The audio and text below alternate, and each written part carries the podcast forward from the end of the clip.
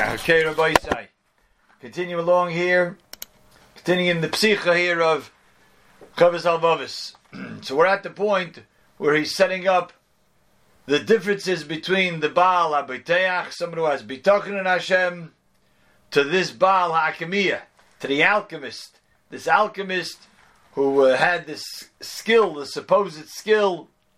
It was a dream that they had back in the day of the Chavos HaLevavos so someone could take from very inexpensive material and make silver and gold out of it. And certainly a person who has that ability would seem to be quite secure in his uh, his fears in this world. And yet the Balabi token has ten advantages over this Baal So we begin at this paragraph. The first of the advantages.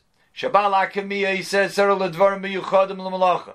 He needs certain things for his work. Lo Yugmar He will not be able to accomplish what he needs to without these things. In other words, he needs the raw material. Even if he's going to turn silver into gold, he needs silver. Even if he's going to turn copper into silver, he needs copper. Even if he's going to turn dirt and earth, but he needs he needs it. He needs, he needs a certain amount of it. He needs to store it away. He needs to do his tricks to switch it around. And it's not something, all these raw materials you can't find at every time, at every place. So it's it's only when the person is able to find these raw materials and do his work, then he'll be able to do it. Other than that, he won't be able to accomplish his goal of creating this gold for himself. However, but the one who has bitochen tarfoi, his teref, and it is his parnosiv livelihood muvtakloi, is secure by him mikol siba misiba In any which way, he doesn't need a particular raw material. He doesn't need a particular area which his livelihood will come. But the Baal Bitochen says, he can either get, I get it from this channel, I get it from another channel. I get it from this avenue, I get it from another avenue. Even the ishtadlus that a person puts in, I put my ishtadlus in, but I don't bank on that. I don't say that this is for sure what's going to happen. Doesn't have to be from there. It can be mikol siba misiba soilim. It can be from anywhere. Is going to be his parnosa. Like the pasuk says, This after we had the mun, the mun fell from heaven. This was in order to let you know, Klal Yisrael. It's not on bread alone that a person will sustain himself. And as it's not even on the bread, then in that case, what was it? It was man min hashamayim. And yet, we were able to sustain ourselves. How could we sustain ourselves? How would millions of people able to sustain ourselves? They had no bread. It was man min hashamayim. Man, how can man uh, sustain a person? Hashem says, if I want the man to, to feed you, the man will feed you. It will sustain you. It will give you nourishment. Because ki loyal alechem levadi yichiyadam. Ki kol moitzafi Hashem yichiyadam. There's a lot of different pshatim in this, what this pasuk even means, the underlying meaning of this pasuk. Even the food that we eat is not even, it's not the food alone that, that give us sustenance. It's ki al kol moitzafi Hashem. Really, there's an aspect of even ruchnius, there's an aspect of spirituality, uh, spirituality within the food that actually is really what sustains a person. And the bad parts of it is is waste product gets that's the body gets rid of. But that's one passage that tells us this. To the Balaam, talking to one who trusts in Hashem, there's no avenue that is nivtzaris, that's closed off at any time, any place. What do you mean? But there's uh, the they said the, the, the trucks are not driving. They said the planes are not flying. They said they're not going to be selling. Doesn't matter to this person. Could come in any which way. Kasha Yodata. He says, as we know, midvar Eliyohim Arvim, like we know from the story of Eliyahu Navi. Eliyahu Navi gets front and center these days.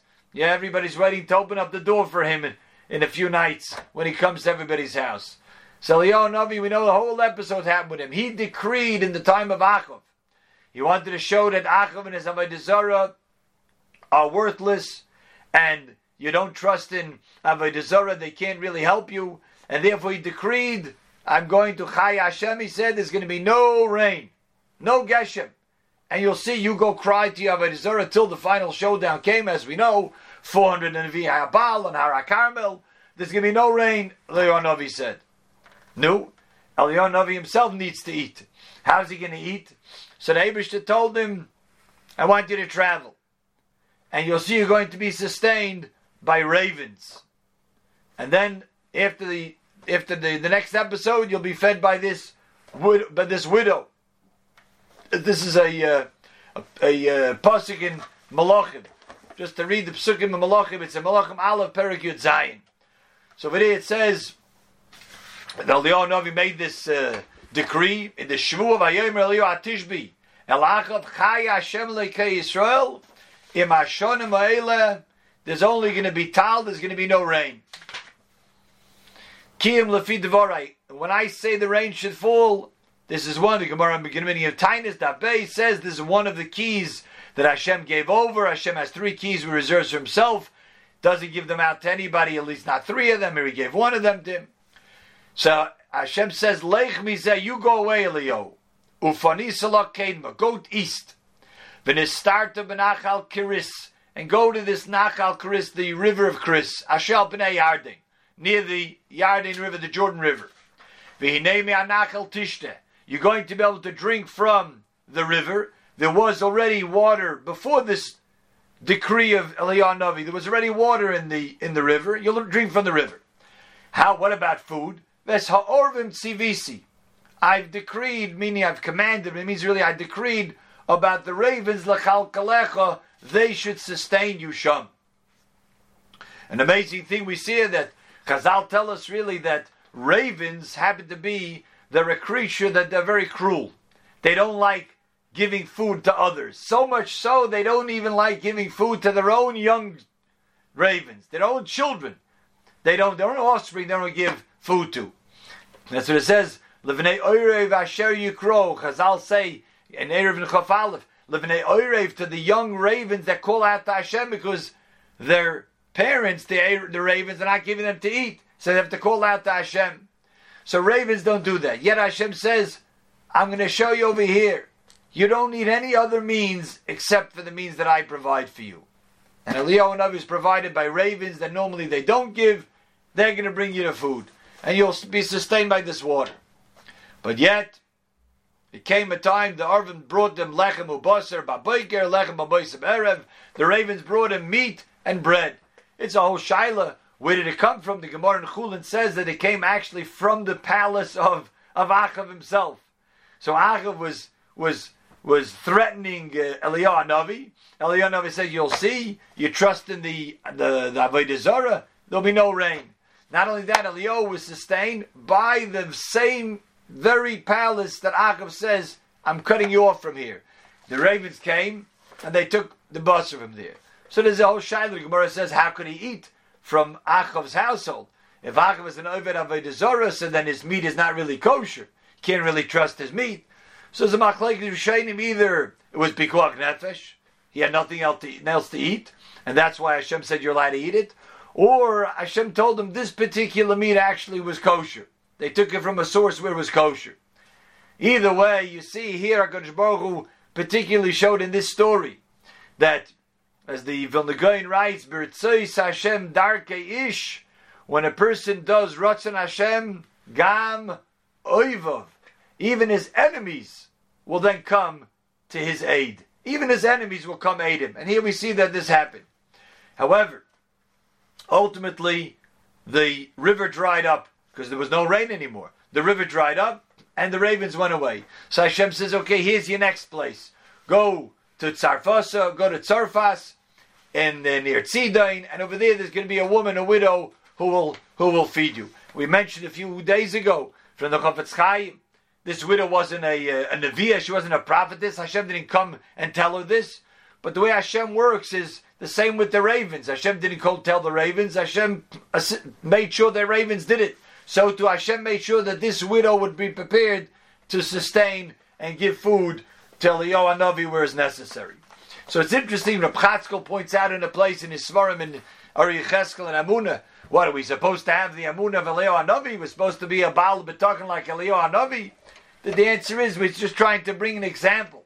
We bring an example that Eliyahu Hanavi was what just a case in point where he was provided for by Hakadosh Baruch Hu alone. He had no other choice because his uh, all of his uh, uh, normal avenues of getting his livelihood were closed off because he had to run away from Achav. And Hashem says, "No way, you're doing your my Ratzon Hashem. You're doing what you're supposed to. I'll provide for you." That was the point over here. And then we find also that was the Isha Amanavukas Ritzav Tzabichas Hamayim, Udvar Oivadya Manavim, another whole story with Oivadya, where he hid away 50 Nevi'im in this cave, 50 Nevi'im in that cave, hiding them from Achav and Izevel, and he was able to also sustain them, V'achalkem Lechem Umayim, and he provided bread and water for them. V'yomer another pasuk says, "Kfirim v'dorshi Hashem Those who seek out Hashem never are lacking. V'yomar yiras Hashem kedoishav ki ein machsar lireiv. It's always the same point. It's not that Hashem will just shower down riches on the one who has bitaken. Hashem says, I will make sure that I'll provide for you. I'll take care of you. That's what I'll do for you. You'll, I'll take care that you'll have what you need. Now, a person says, What I need, Hashem, you know, I have a whole long list of what I need. Hashem says, eh, Not what I tell about Bitachon. I don't promise the world to him. I provide that I will take care for the needs that he's going to need for him and his family, that I'll take care of. There's no machzor, there's not going to be a lacking. So here we have the first advantage of the Baal Habitachin over the Baal Akimiyah. The Baal Akimiyah needs certain raw materials. He needs certain sibas, certain things that have to be in place in order for him to get his gold and silver. The Baal Bitachin is not so. Doesn't matter. Any avenue could work for him. Continue along Vasheni in the second one. Even after he has the raw materials, he still has to do some work. He needs to get involved. He needs to do sometimes heavy labor. Not easy. A lot of fumes over there, as we'll see later, to, to do this work, to turn the gold into silver, etc. And lo yishlam lo zulasim, he won't get his desired result unless he has this and he has to do work. There's a lot of work that has to be done. Changing all of this material, changing all of the metal into silver and the silver into gold. It's a lot of labor involved that he has to do. And it could be that he'll be harmed, he'll even die from the fumes.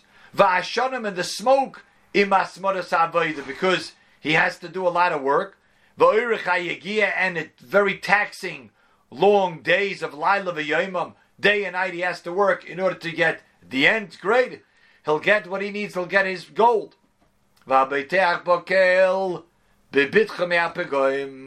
First of all, the one who trusts Hashem, he'll do his work, and he'll be secure from mishaps. He'll be from, secure from being hurt or harmed on the job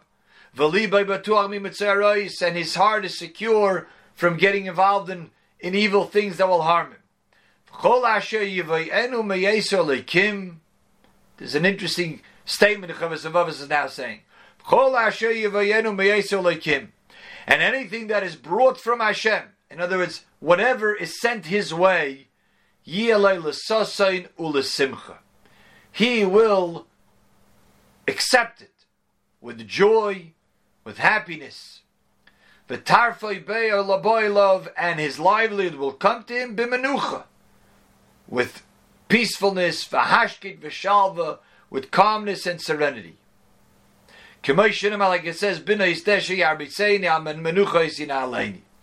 This is a whole, really he doesn't mean to say just that pasuk. Really we'll see, he means to say the whole parak. That whole parak of Tehillim. What that parak is going on, We'll see Mitzvah Hashem tomorrow night.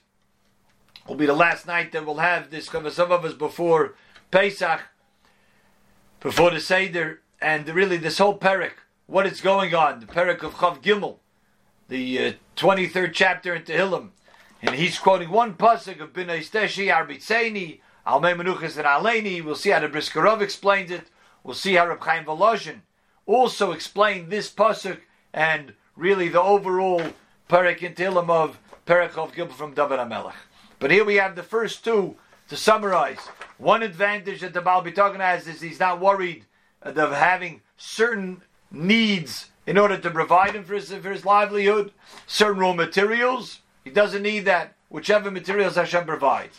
And second of all, the Baal Archimia here, this alchemist, has a lot of work that he has to do before he gets to the goal that he's looking for, his desired result. But as opposed to the Baal Bitachin, we'll see, he doesn't say clearly why he doesn't have to work. That he doesn't say here. He does have to work. But it seems that he's not going to have to do things that will overexert him.